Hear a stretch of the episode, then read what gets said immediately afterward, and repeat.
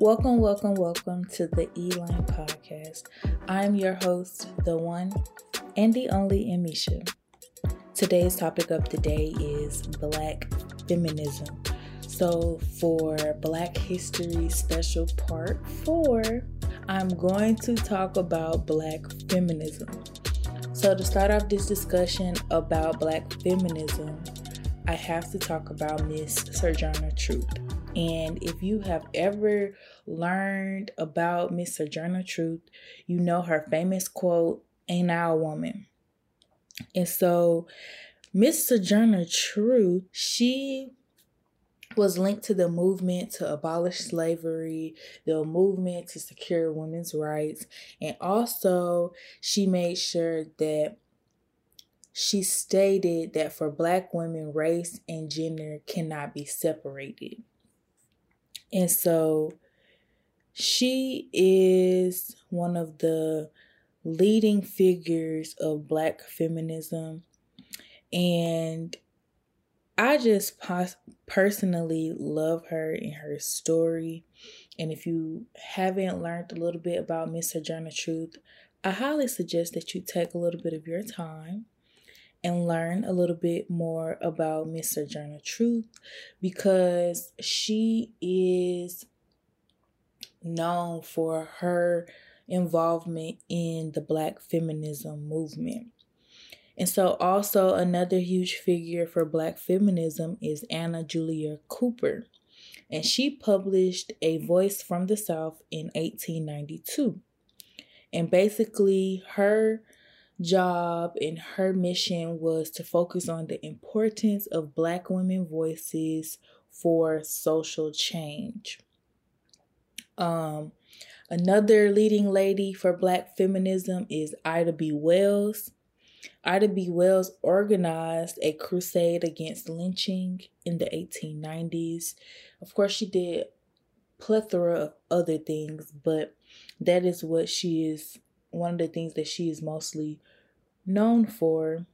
And she was against the lynchings. And I talked about lynchings in a previous episode, so if you haven't checked out that episode, please go check out that episode. But yeah, lynching is a very touchy topic. Slavery is all of Black history is touchy to me.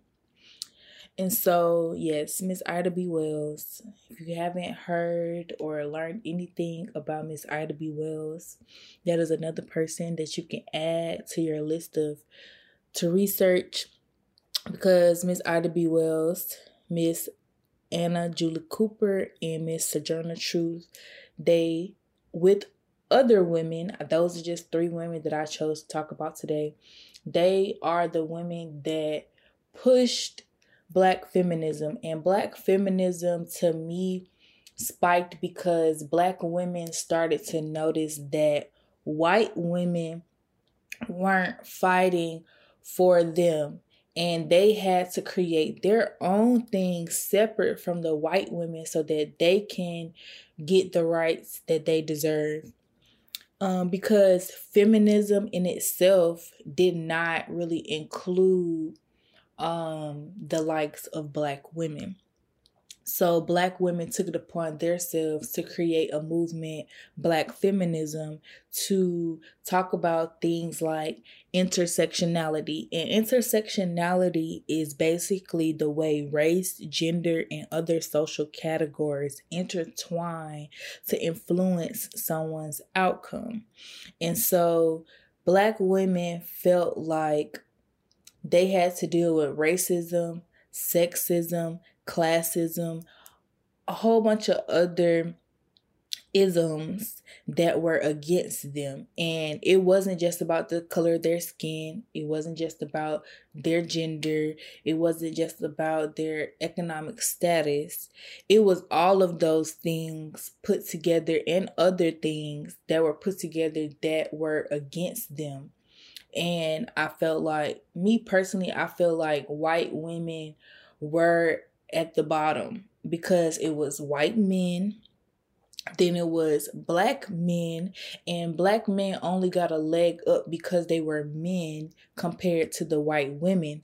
Then you have the white women, and then you have Black women underneath. So I feel like then we were the last of, we got the last little crumbs, and you know, we had to fight our way up. And so, like I said, Black feminism pretty much was created to create a distinction between white feminism. And so, with that being said, intersectionality helped create the Black Lives Matter movement.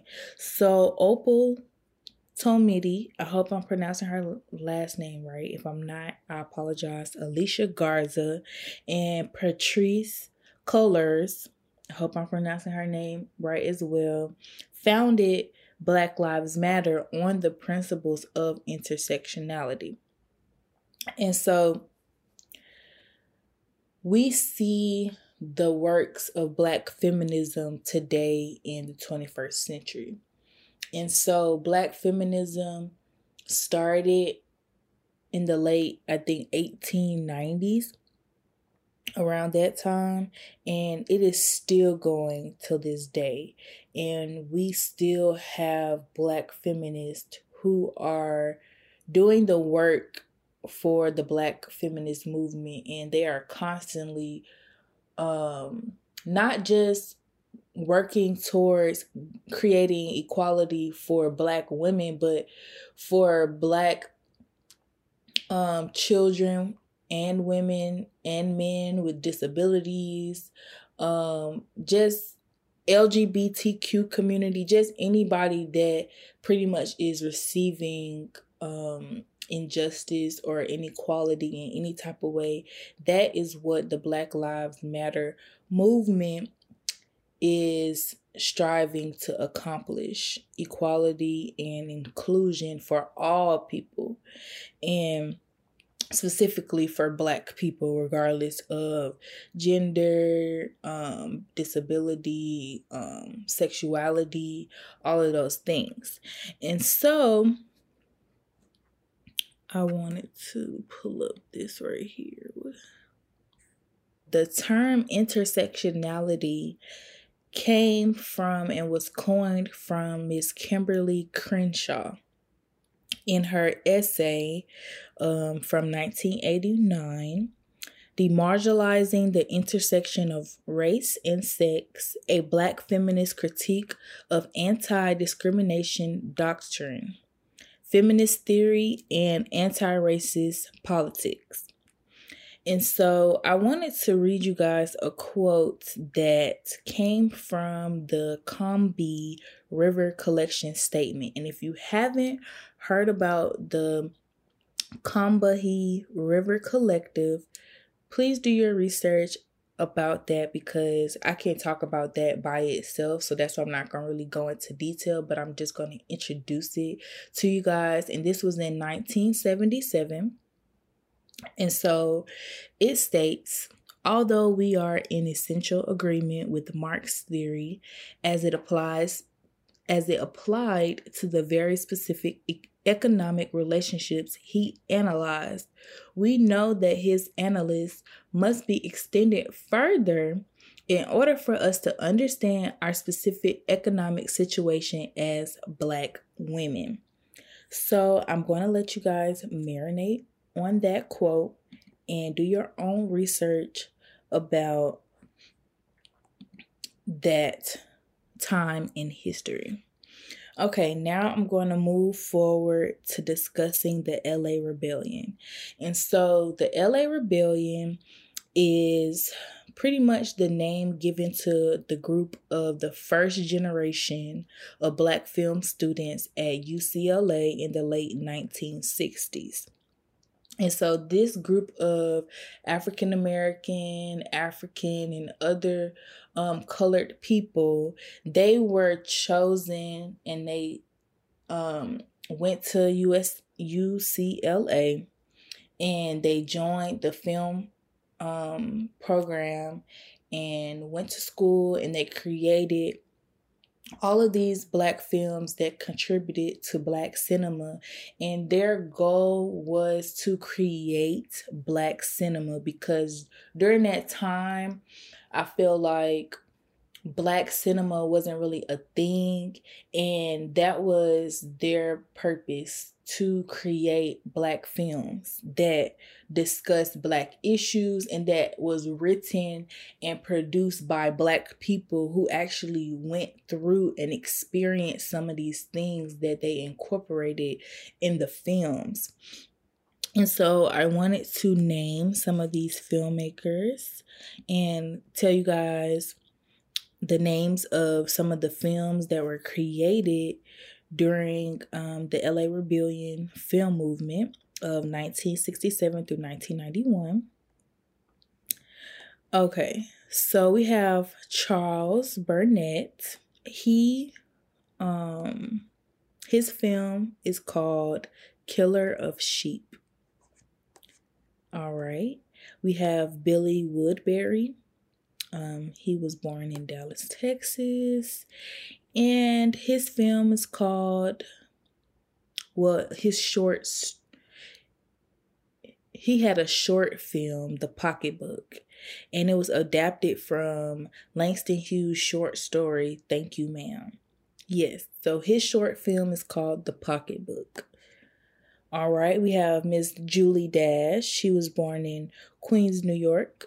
She was the first female African-American director whose work received a national theatrical release. Currently in 2019, well, I guess that was 2 years ago now, she was announced that she'll be directing the Angela Davis biopic with Lionsgate Pictures. Okay, so some other films that were during the LA Rebellion movement included MMA 1974, directed by Jayma Fanca, also known as Black Sisters Revenge. Okay, we have Harvest 3000 Years 1976. We have Passing Through 1977, directed by Larry Clark.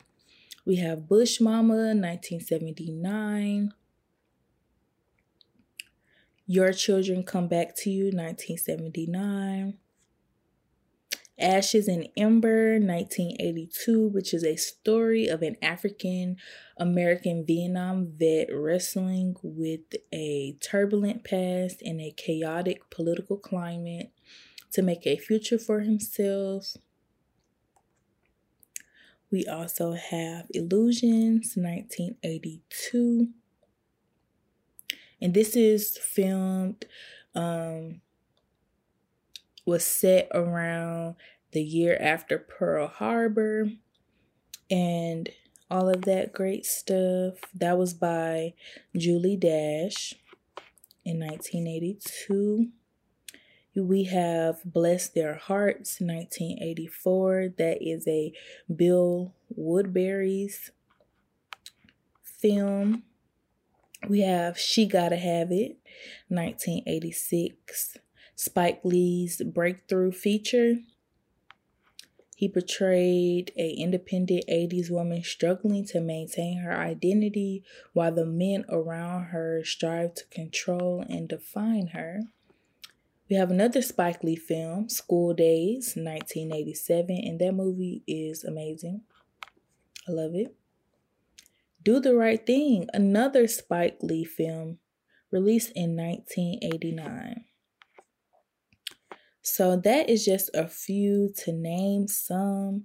But yes, if you are interested in watching some more of the films from the LA Rebellion movement, please do so, because as a film major, I love watching films. I love critiquing film, and I have really enjoyed learning the different techniques that these filmmakers have used throughout history. And I've learned that through film, I can tell stories and I can promote change and encourage people to think about different paradigms and different ideologies that Black people have, because, you know, everybody grows up different because we all go through different things. So I feel like film allows people who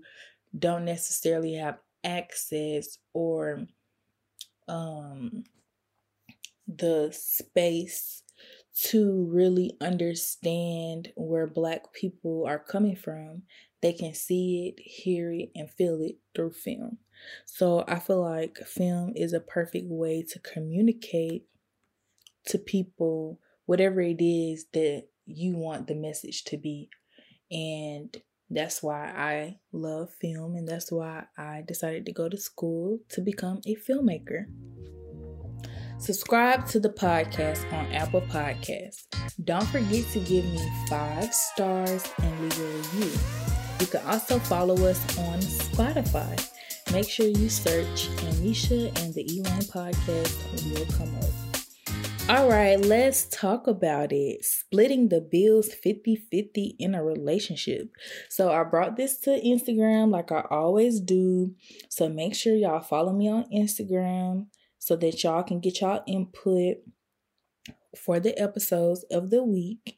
And I'm going to go to the responses that I received about splitting bills 50-50 in a relationship. Okay. So the first person said, I prefer to 100% of the needed bills, but if I ever go 50-50, it's temporary. All right. So my response to that is, this is definitely a guy. And so I appreciate that, you know, he prefers to take care of everything. That's good. And if it's ever has to be 50-50, it's temporary. Cool. I can understand that. Somebody else said 50-50 on bills, but when we go out, it's all on me. I feel like that's a cool compromise. I definitely did that in a previous relationship where we split the bills 50-50. And then, as far as going out, we honestly didn't really go out that much. And yeah, I'm just going to leave that at that because I just don't want to even talk about that. Somebody else said I'm fine with that. So they're fine with splitting bills 50-50 in relationship. Somebody else said sounds fair as long as y'all both agree to it. Why not?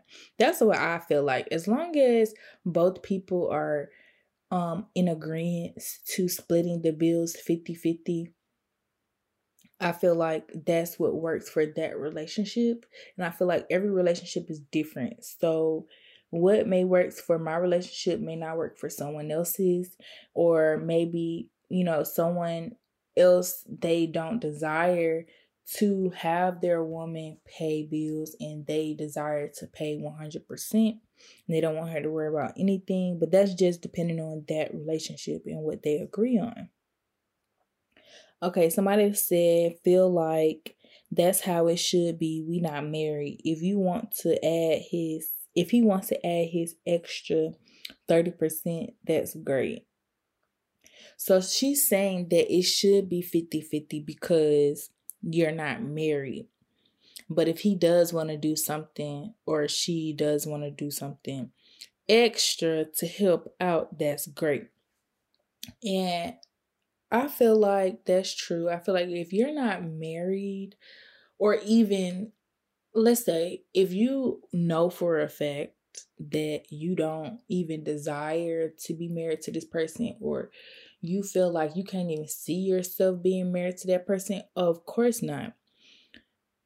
You should not be paying 100% of anything. However, I do feel like if you are seriously interested in being in a committed relationship with somebody and eventually getting married with that person, I feel like finances is something that needs to be discussed, and y'all need to figure out how y'all are going to work that out in a relationship, whether that's 50-50 or whether that's you handle certain bills, the other person handle the other bills. I feel like it depends on y'all relationship dynamic.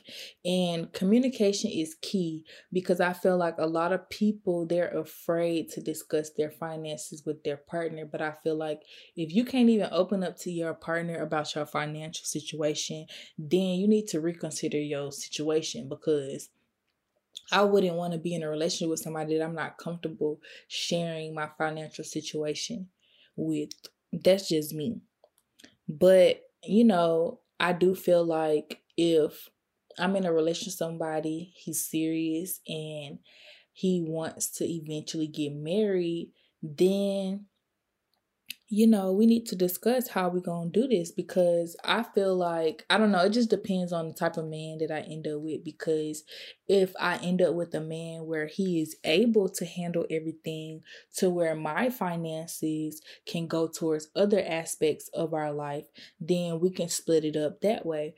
But it just depends, like I said, on the relationship dynamic. Because if I'm in a relationship with somebody where I make the most money and I'm the breadwinner in the situation, then it'll be a little bit different, where I feel like if I'm the breadwinner and he's not, then me as the woman in the situation, I have to step up and make sure that everything is taken care of for us.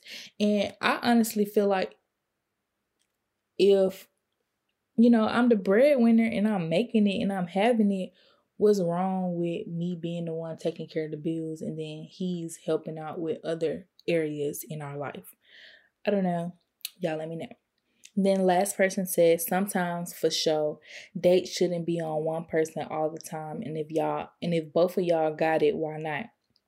So as far as dates, I have to, you know, disagree on this a little bit. I'm a little biased on this a little bit. I feel like when it comes to dates, I feel like definitely I want to be able to wine and dine my nigga too sometimes. But I feel like majority of the time, I really want my guy to wine and dine me and make me feel special. And then I will do that in return. But as far as if we go out, you know, I'm not going to be paying. It's not going to be we switching like this time is your turn. This time, like, I feel like majority of the time I want it to be my man who takes me out on dates to make me feel special. And then, you know, every now and then I'll surprise him and I'll pick up the check and I'll do something nice for him and plan something nice for us to do together. But I feel like if I'm in a relationship and you not taking me out on dates, I'm not going to take you out on no date. If you don't, you know, show me that you're interested, I'm not going to show you that I'm interested. If you don't spend no money on me, I'm not going to spend no money on you. And that's just how it goes. And I feel like this is, I'm just going to take this conversation there because I'm here. So I feel like, now, from what I have witnessed so far in this whole being single and dating thing, for some reason, the guys that are around my age, so guys that are like 22, 23 in that area, 21, 22, 23, I feel like guys in that age range, the ones that I've come across at least, they feel like the woman has to pursue them and like the woman is supposed to chase them and we're supposed to be trying to get them to go out on dates with us and we're supposed to be trying to get them to call us and get them to text us and get them to see us. And I'm trying to figure out, when did it switch? Because I thought that dudes like the chase and that they wanted to come to us and wanted to, you know, feel like they are chasing us. But I feel like nowadays it's more so the dudes want the females to chase them. And it's like now because of social media and it's like they got multiple females in their DMs trying to holler at them, they feel like they the shit. And I just feel like I feel like they are starting to treat women like we're just one of the few, one of the many that's trying to get their attention. So it's like they don't necessarily, you know, have to go as hard because they could just go to this girl that's being thirsty and that's just literally throwing herself at him. And I'm not the type of bitch that's going to chase you. I'm just not. It's not going to happen. So if you think I'm going to be blowing your phone up, if you think I'm going to just be randomly sending you thirst traps to try to get your attention to come see me or to do something, or if you think I'm going to ask you out on a date and then pay for the date, you're wrong, sir. It's just not happening. I just don't understand why dudes are getting to a point where they feel like women should chase them. I don't know where this trend happened or how it happened, but it's happening that a lot of dudes, I'm not going to say a lot, but I'm going to say some dudes are in a mind state where they want the females to chase them and they want the females to try really, really, really hard to grasp their attention. And I don't like that. I feel like I want the dude to try to get my attention. I want the dude to try to figure out when he could fit in my schedule and not the other way around. But that's just me. That's my opinion. Y'all let me know y'all opinions. And yeah, we can talk about this again later if y'all want. Okay, so I wanted to tell you guys some more music that I've been listening to. So I'm about to head over to my playlist. Captain Hook, Megan Thee Stallion. Y'all already know that's my girl. Did I say Give It a Try featuring Jacquees, the City Girls? I don't think so. But yes, that's on the roster. Okay, Vision by Rosemarie. That is a good song. More Than Enough, Alina Baraz, however, I'm butchering people's names today, but I do apologize. Okay, let's see.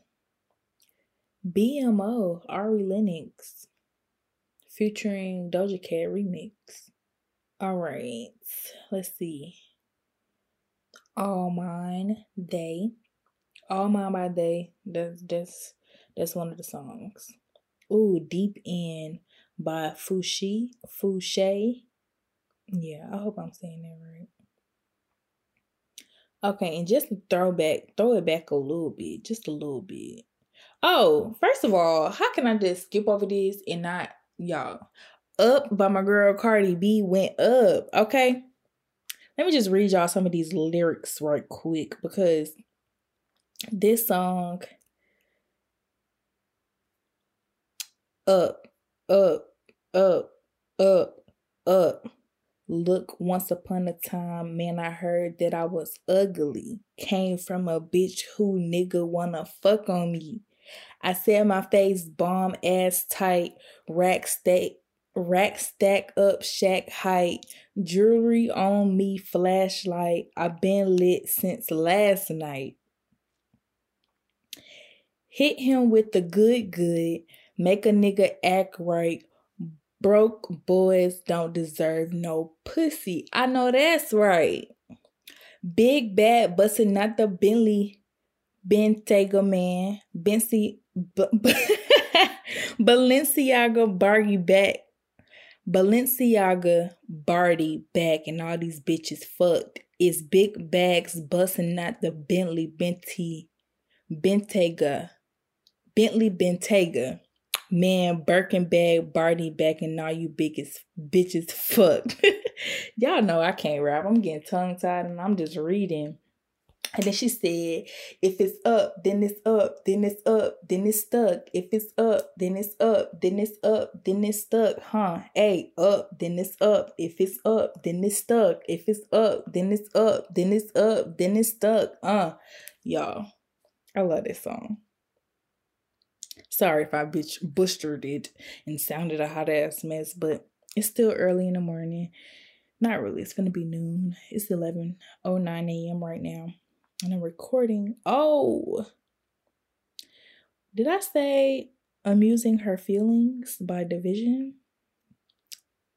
About the whole project is about. Yes, the whole project. Go check it out. Okay, and then to throw it back one last time. Okay, so a friend put me on to Mint Condition. So if you haven't listened to the group Mint Condition, go check them out because they got some good 90s R&B, and I love R&B. That's my favorite. And yeah, so let's read the lyrics to this song. Breaking My Heart, Pretty Brown Eyes. It's a pretty brown eyes, you know I see you. It's a disguise, the way you treat me, pretty brown eyes. You keep holding on to your thoughts of rejection. If you're with me, you're secured. If you keep telling me that your time is always taken, but I keep seeing you out alone, pretty brown eyes. Listen to love, your heart is pounding with desire, waiting to be unleashed. Quit breaking my heart, pretty brown eyes. Breaking my heart, yeah, breaking my heart, pretty brown eyes. Sugar, yeah, yeah. Don't tell your friends that I don't mean nothing to you. Please don't deny the truth, pretty brown eyes. Tell me right now, I know your heart is in the right place. You know I won't let you down, yeah. Whew. I don't sound nothing like the song, but I'm just reading y'all the lyrics. And y'all just gotta go listen to it to y'all for yourself, because Mint Condition, they did that. They did that for real. Visit www.theelanebrand.com. Shop our store. We have bundles, wigs, lashes, and coming soon we have more products waiting for you. Need to contact customer service? Make sure you email shop@theelanebrand.com. The Valentine's Day sale is still going on, and I gave you guys a gift that will keep on giving. Head over to the Klarna app, search www.theelanebrand.com, shop regularly through our store. Then, as you proceed to checkout, the Klarna app will help you set up 4 installments that will be over a 6-week period. So you will only have to pay each payment every 2 weeks. And you could get your hair, your bundles, your wigs today. Well, not today. You're going to have to order and wait for it to get shipped in. But you know what I mean. You can order today and don't have to pay full price today. And yes, so I hope you guys enjoy this Valentine's Day gift. All right, let's take a trip down memory lane. The first time I ate an edible. So the first time I ate an edible, I was in high school, and I will never forget this. This was my senior year, last semester, I think, definitely. And first block, first period. My friend gave me a brownie, and I didn't know how much, like how strong it was and like how much it had in there. So the brownie wasn't big. It was, like a bite-sized brownie where you can like eat it in 2 bites, which I did. And so I ate the whole thing. And my friend was like, you ate the whole thing. You ate, like, where the rest of it at? And I was like, I ate it. He was like, bro, you shouldn't have ate the whole thing. He was like, you should have just cut it into like 4 small pieces and then just ate it throughout the day. Or at least cut it in half and eat 1 now, eat 1 later. He was like, you're gonna be fucked up. And I didn't believe him because I wasn't feeling nothing at the time. So first period going on. And it's about to be the time for the bell to ring for us to go to second period. And I started to feel it. Y'all, I was so high. Like, I was so high to the point where I had to call one of my friends and ask him to walk me to my next class because, like, I felt like the room was spinning. I felt like everything was funny. And I don't know. I was just in a whole nother world that day. And it was crazy. And I just eventually went to my coach's class and just spent the day in her class, and like I got my work from my other classes and just stayed in her class all day because like I wasn't gonna be able to walk around in the halls with all those people without like feeling some type of way. Like it was just too much, like transitioning from one class to another with all those people in the hallway, and then I'm high at that. It was just too much. So Yes, my little first little edible experience was not too good. I mean, it was good. Like, I, you know, had a good time, but I just shouldn't have did it at school because I just couldn't stay focused. Like, my mind was all over the place and I was just not focused on school. I was just in my own little world having a good time and not being in school mode like I should have been. But I was a senior. I really didn't care. I was just, you know, it was last semester of high school. I was just cruising at this point because, you know, I set myself up so I didn't have to really worry about too much coming to last semester. So yeah, first period was the start of a very long day. And I think I had practice later on that afternoon, but I had came down by time practice happened. So yeah, whew. Eating edibles for the first time, especially strong edibles, I highly suggest that you do it in a place where you're comfortable, you can move around and just be yourself and not really have to act like you're not high. So, yes, that was my first little edible experience. Make sure you call 678-460-6706. You can have a conversation with me about anything you want. You can promote your business, shout out your friend or family member, or ask for advice. I don't have any Ask Nisha questions for today, so I'm going to go ahead and skip over to the next segment, which is Stay in Your Lane. So I just wanted to let y'all know that I'm different, okay? And when I mean by I'm different, I mean I just feel like I've always had a different mentality than majority of the females in my age group.